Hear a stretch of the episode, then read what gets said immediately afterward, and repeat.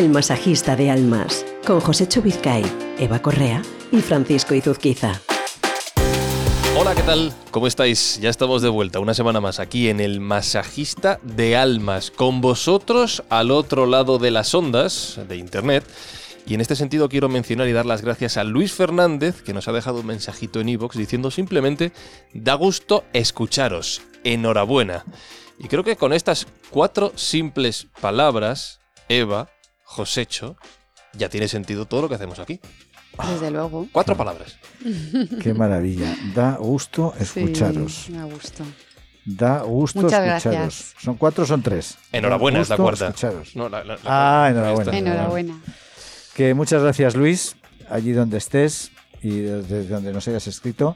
Esto nos anima muchísimo a seguir, nos motiva y bueno, pues sigue enviándonos, por favor, este tipo de mensajes que nos encantan. Sí. ¿No? Que nos motivan. Eso es, sigue escribiendo. Lo podéis hacer a través de iVoox, a través de cualquier plataforma donde escuchéis El Masajista de Almas. Ya sabéis que estamos en iTunes, en Spotify, allá donde nos quieras encontrar, en la página web de Cuonda también.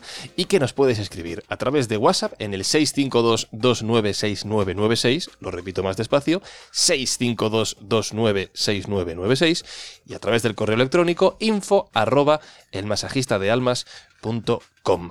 Como siempre, con el libro sobre la mesa del Masajista de Almas acompañándonos aquí en el podcast, con Eva Correa, con Josecho Vizcay. Muy buenos días. ¿Qué tal? ¿Todo bien? Buenos días, todo bien, encantados, con muchas ganas, una semana más aquí acompañado. ¡Qué bien, Fran!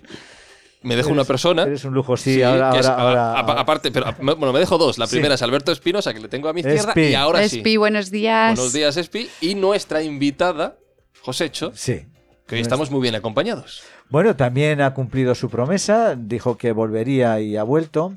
Ella es Marisela Baladía, que es coach, es licenciada en Publicidad y Relaciones Públicas, es miembro del equipo de Pure Executive Coaching, experta en filosofías orientales y dedicada al mundo de la empresa, enfocadas al mundo de la empresa. Es un placer enorme tenerte aquí con nosotros, Marisela. Muchas gracias. Muchísimas gracias y encantados de escucharte de nuevo. Yo feliz de estar aquí otra vez y súper contenta. Fíjate, la palabra que has dicho. Un placer escucharte de nuevo. Hoy vamos a hablar de ello aquí en el Masajista de Almas. Y me voy a callar rápido porque precisamente hablando de este tema lo que menos tengo que hacer es hablar. Qué difícil es hoy en día escuchar con la cantidad de ruido que tenemos alrededor. Cada vez nos lo pone más complicado. Exactamente, sí. Ese es el grandísimo tema el gran problema, ¿no?, en el que nos encontramos hoy en día, ¿no? La cantidad de ruido, cantidad de distracciones, cantidad de información, ¿no?, que nos hace pues eso, no escuchar, ¿no? Pero es muy interesante, ¿no?, esto de la escucha, ¿no? La comunicación, ¿no?, que es un fenómeno natural en todo el universo, y más en particular en los seres humanos, es nuestra forma en cómo nos relacionamos, ¿no? Y el primer factor, el más importante para que haya una buena comunicación, es la escucha. ¿Y qué pasa? Que la escucha es el factor perdido dentro de la comunicación, ¿no?, hoy en día, ¿no?, porque estamos hablando, ¿no?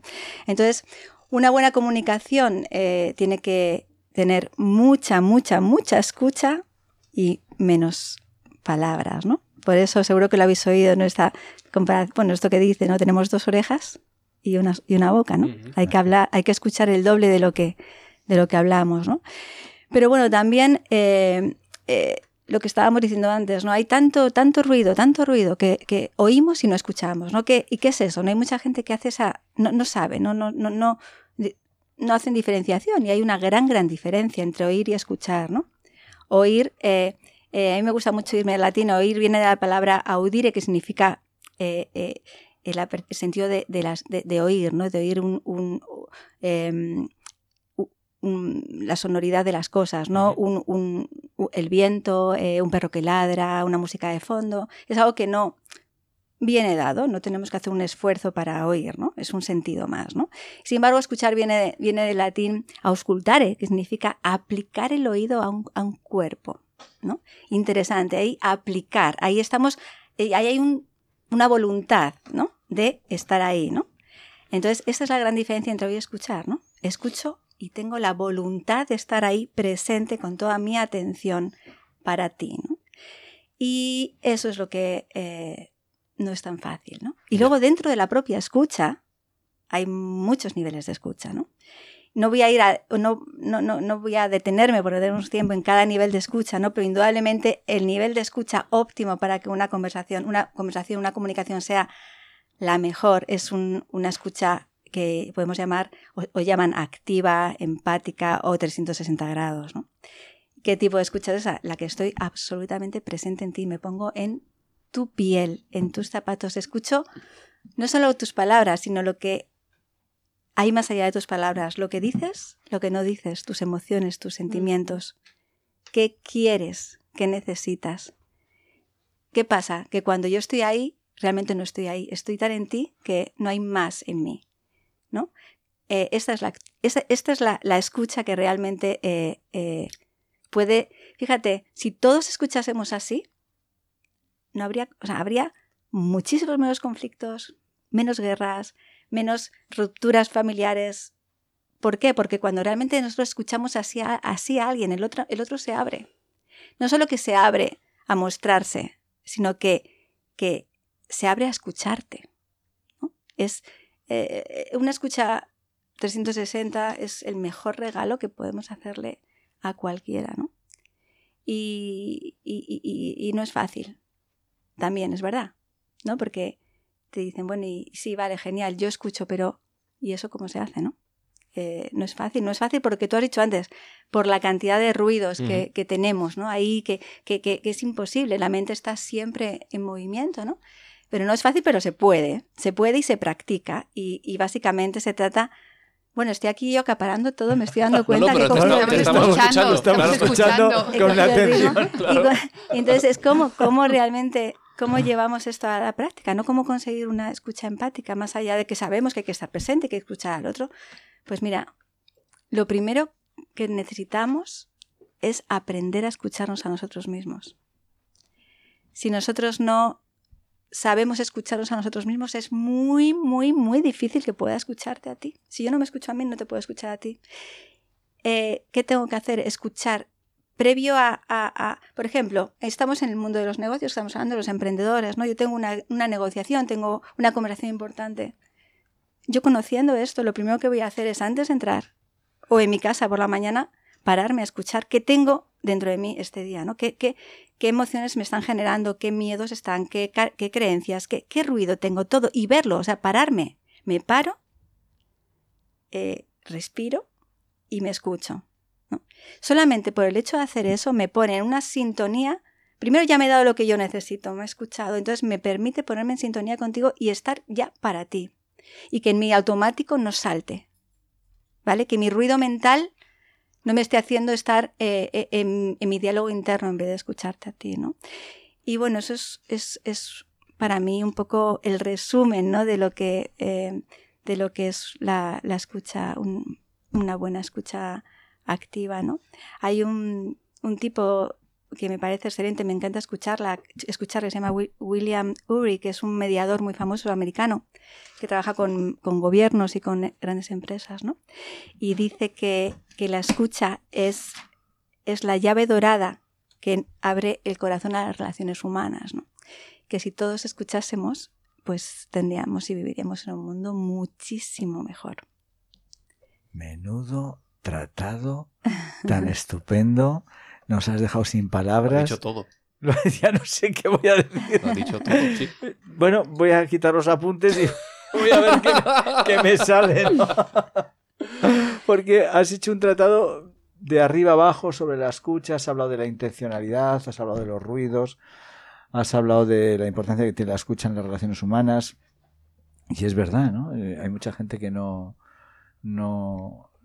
sabe escuchar porque no sabe aplicar esa intencionalidad, ese dejar el espacio. Yo creo, bueno, no sabría qué decir más después de lo que has dicho, porque lo has dicho tan bien y lo has dicho de una manera tan concreta que... Pero si tuviera que añadir un poquito más a algo de esto, es que estamos acostumbrados... Primero, no estamos acostumbrados a escuchar. porque en las conversaciones estamos acostumbrados, estamos con ese ruido interno. Nosotros en coaching a veces le llamamos la radio interna, que nos va contando pues todo lo que somos nosotros, todas nuestras experiencias, y estamos escuchando al otro desde nuestra experiencia, ¿no? Y cuando nos cuenta algo, estamos aplicándolo desde nuestra experiencia. En el mejor de los casos, porque hay otros casos donde estamos escuchando y estamos esperando a que termine su frase para intervenir nosotros, que esto que no es absolutamente escucha, ¿no? No escuchamos para entender a los demás. En muchas ocasiones escuchamos para contestar, exclusivamente para contestar. Efectivamente hay una intencionalidad, una voluntad. Yo quiero escucharte porque quiero dejarte que te expreses como eres y que seas tú mismo, ¿no? Y en ese contexto, como decía la semana pasada nuestra psicóloga, en ese contexto es cuando yo te voy a poder realmente conocer. Y en ese contexto es donde se produce realmente la comunicación, ¿no? Que ese fenómeno natural que me ha recordado a una definición que tenemos en Pure Executive Coaching, ¿no? He pensado en ella, ¿eh? Por eso.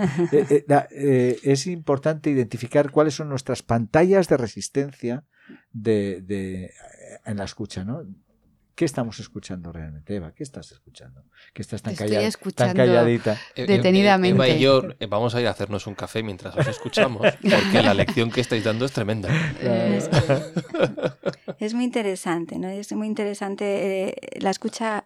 Perdona, Eva, el tema de la escucha es que va realmente lo que hemos dicho. Yo el otro día me acuerdo que también hablaba mucho de ir hacia adentro, ¿no?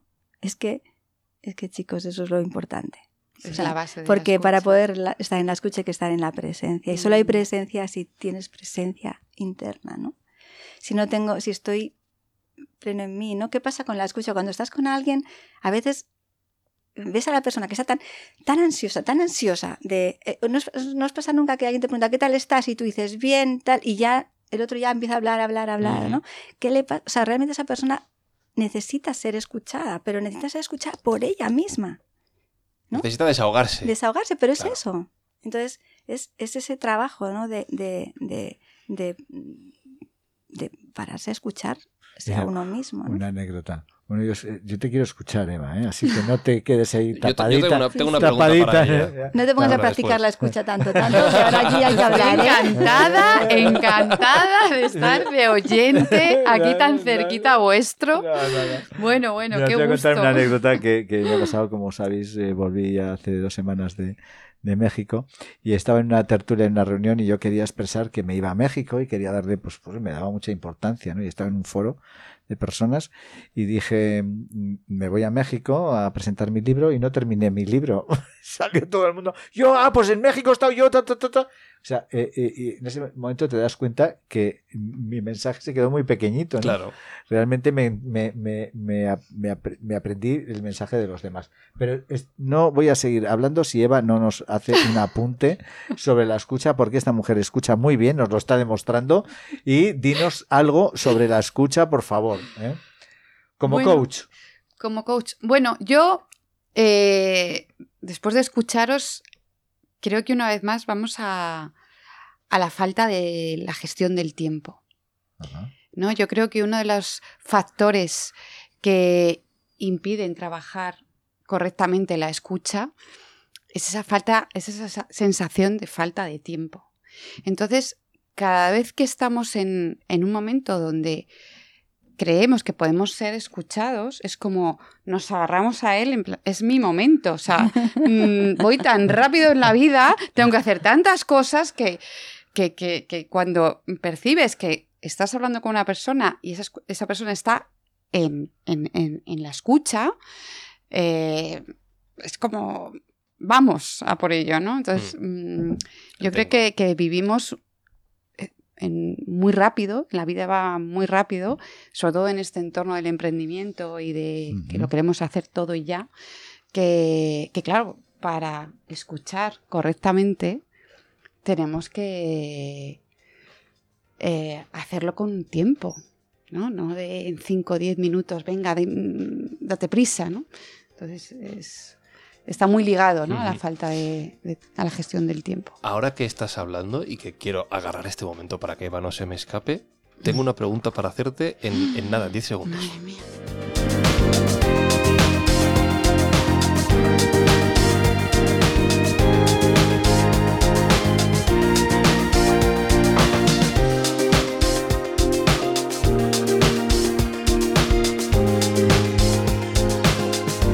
Hablando mucho de escuchar va ligado a una actividad o una falta de actividad, según se quiera entender, que es la de guardar silencio, evidentemente. Y Eva, te hago una reflexión y te lanzo una pregunta. Hay una viñeta que a mí me gusta mucho, dedicada al mundo del podcasting, que como sabéis es mi trabajo, lo compartimos en este sentido, Eva, y dado por tu orientación profesional, por tu carrera, creo que vas a entender por dónde voy. Hay una viñeta que me encanta, que no sé si he comentado ya aquí, una viñeta en inglés que dice: tengo la sensación de que todo el mundo está podcasting, pero nadie está podlistening. Todo el mundo está hablando, pero nadie está escuchando, ¿vale?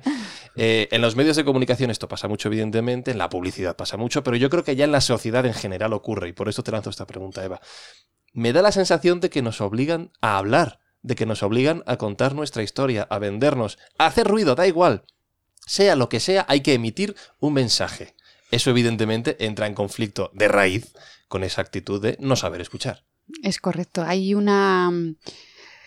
Es que ahora mismo la información no es que se consuma, es que se devora. Uh-huh. ¿No? Y lo que estamos haciendo ahora, mañana ya ha dejado de tener importancia. Entonces hay una exigencia de estar continuamente emitiendo mensajes, dando información, hablando, da igual el formato, para que sea consumida, porque realmente no hay un sosiego dentro de los medios, dentro de los contenidos, dentro de la información. Entonces, eso choca directamente, claro, con una escucha efectiva en cualquier plano, ¿no? Entonces, uh-huh, es verdad que has dado en el clavo, ¿no? En el sentido de que cuando estás creando o estás creando una información innovadora, diferente, que hay poca información, es como que te exigen que cuenta más, dime más, y además que siempre se llega al punto de dentro de un año o dentro de unos meses de repente florecerán expertos donde lo único que hagan será hablar del tema, sin haber pasado el tiempo suficiente, sin haber madurado lo suficiente como para realmente tener esos conocimientos. Entonces ahí se distorsiona completamente el factor escucha. Uh-huh. Pero es tristísimo. Yo quería, eso es una realidad del momento, que es lo que habíamos estado hablando también, ¿no? Que es el momento en que estamos ahora mismo a nivel social, ¿no? A nivel civilización, yo creo, ¿no? Sí, sí. Aún así, soy una gran defensora de la escucha. Yo siento que eso no es una excusa para realmente poder escuchar. No. Es un factor que nos dificulta, pero no es una excusa. O sea, realmente uno puede aprender a escuchar. El tema es que nos necesitamos desacelerar y de alguna manera la mente no se puede parar, la mente siempre está pensando y además pues eso, en el mundo en el que estamos, información, ¿no? Pero sí que podemos, lo que decíamos antes, ¿no? Pararnos a escuchar qué tengo ahí, qué hay en mi mente hoy para poder dejar un espacio, porque cuando está tan llena no hay espacio emocional ni intelectual para que yo pueda escucharte a ti. Pero cuando hago esa parada, ¿no? Hago ese backup, ¿no? Ese vaciado, puedo estar ya para ti. Entonces eso es una práctica, ¿no? A mí me pasa, yo soy coach, como sabéis, entonces a lo mejor estoy en un proceso de coaching y me paso a lo mejor, pues eso, muchas horas al día escuchando, una escucha activa. Y luego llego a casa, mi hija me habla y de repente... ¿Dónde se fue la escucha activa? En casa de Herrero. Mamá, no me escuchas, y ostras, es verdad, ¿no? Claro, sí. Pero no, es interesante, es que eso pasa, porque claro, si uno se sale de la presencia, ¿no? De vale, tengo un ser humano ahí delante que me quiere hablar y quiere que le escuche, si yo no me pongo ahí, voy a escuchar con ruidos. Te voy a hacer una reflexión, porque me ha llegado, ¿no? Porque has hablado de tu hija. Y es verdad que a veces... digamos que etiquetamos o categorizamos partes de nuestras fortalezas o de nuestra profesión. Entonces, justo decía, bueno, claro, Marisela, tú estabas en la escucha, estabas con tu coachee ahí 100%, en tu escucha 360 grados, lo haces perfecto, sabes perfectamente dominar la situación, ¿qué es lo que sucede en tu casa, en tu espacio, en tu entorno de confort, ¿no? De intimidad, que te relajas. Uh-huh. Fíjate, interesante, ¿no? Te relajas, pero claro, pero eso no tendría que significar salirnos de nosotros. Por supuesto. O sea, uno se relaja y ¿qué pasa? Nos relajamos y ya está bien. Por supuesto que está bien, ¿no? Relajar. Sí. Somos humanos, ¿de acuerdo? Claro. Nosotros somos humanos, no somos robots. O sea, no, el tema de la escucha está referido a los humanos. Yo os iba a lanzar una pregunta que viene al hilo. ¿Cómo cambia tu nivel de escucha en función de la persona con la que te estás comunicando? Por supuesto. O sea, no somos, si fuéramos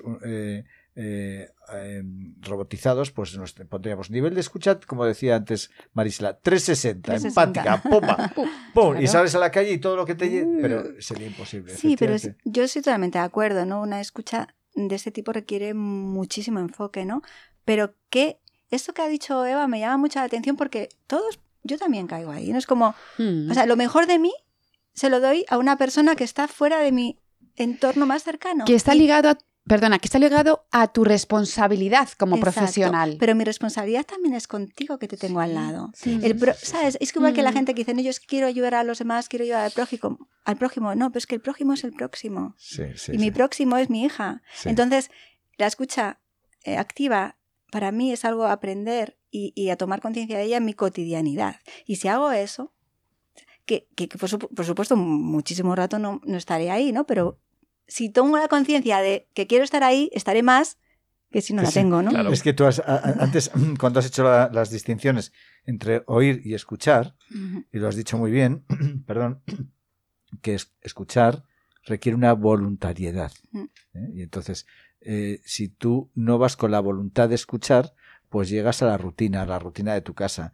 Y la rutina de tu casa o la rutina de tu trabajo es que ya sé lo que me va a decir mi compañero de mesa porque llevo 15 años con él. Ya sé lo que va a decir mi hija porque la he visto nacer y así sucesivamente. Entonces, si nos olvidamos de esa voluntariedad de escuchar, realmente lo que hacemos es oír.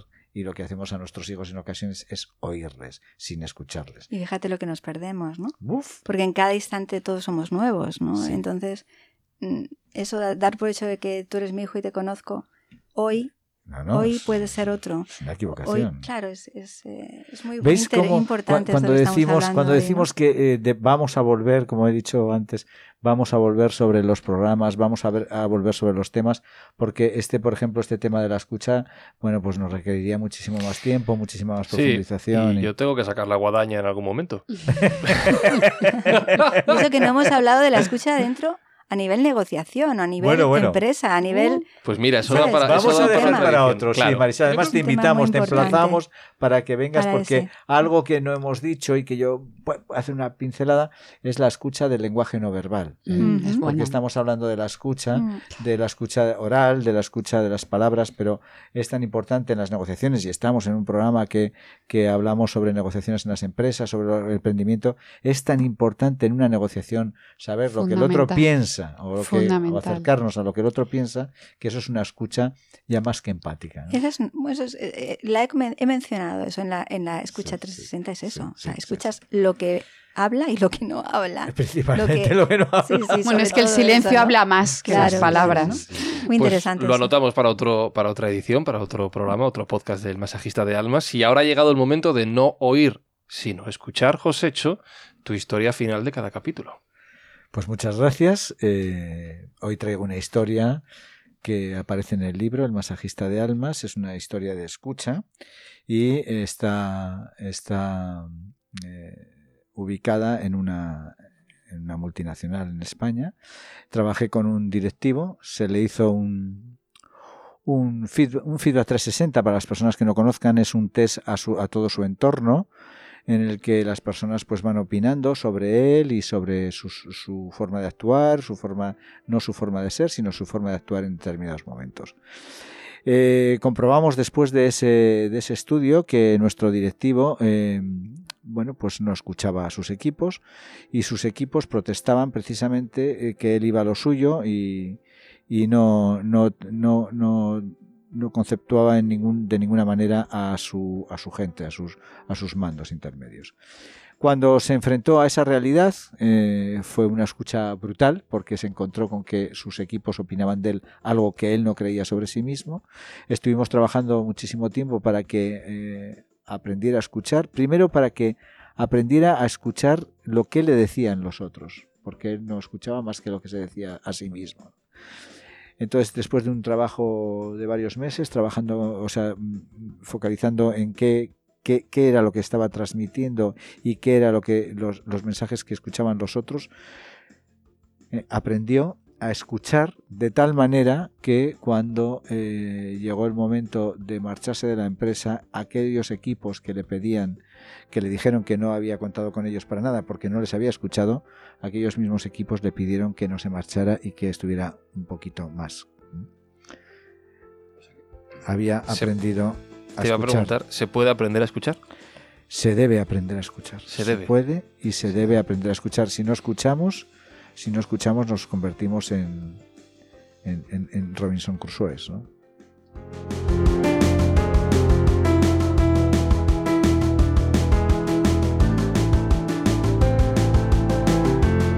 Fíjate lo importante que es no solo escuchar la voz interna o lo que nos dicen los demás, sino que creo que esto da para otro episodio, saber escuchar las críticas y saber escuchar los reconocimientos que nos hacen otros, tal y como has dicho tú ahora en esta historia, Josecho, así que lo dejaremos para otro día, si os parece, sí, hablaremos de esto. Por supuesto, claro, sí. Hoy yo creo que se ha abierto una expectativa sobre la escucha muy importante, nos lo ha abierto nuestra invitada Marisela. Y bueno, le emplazaremos para que... ¿Querrás volver con este equipo?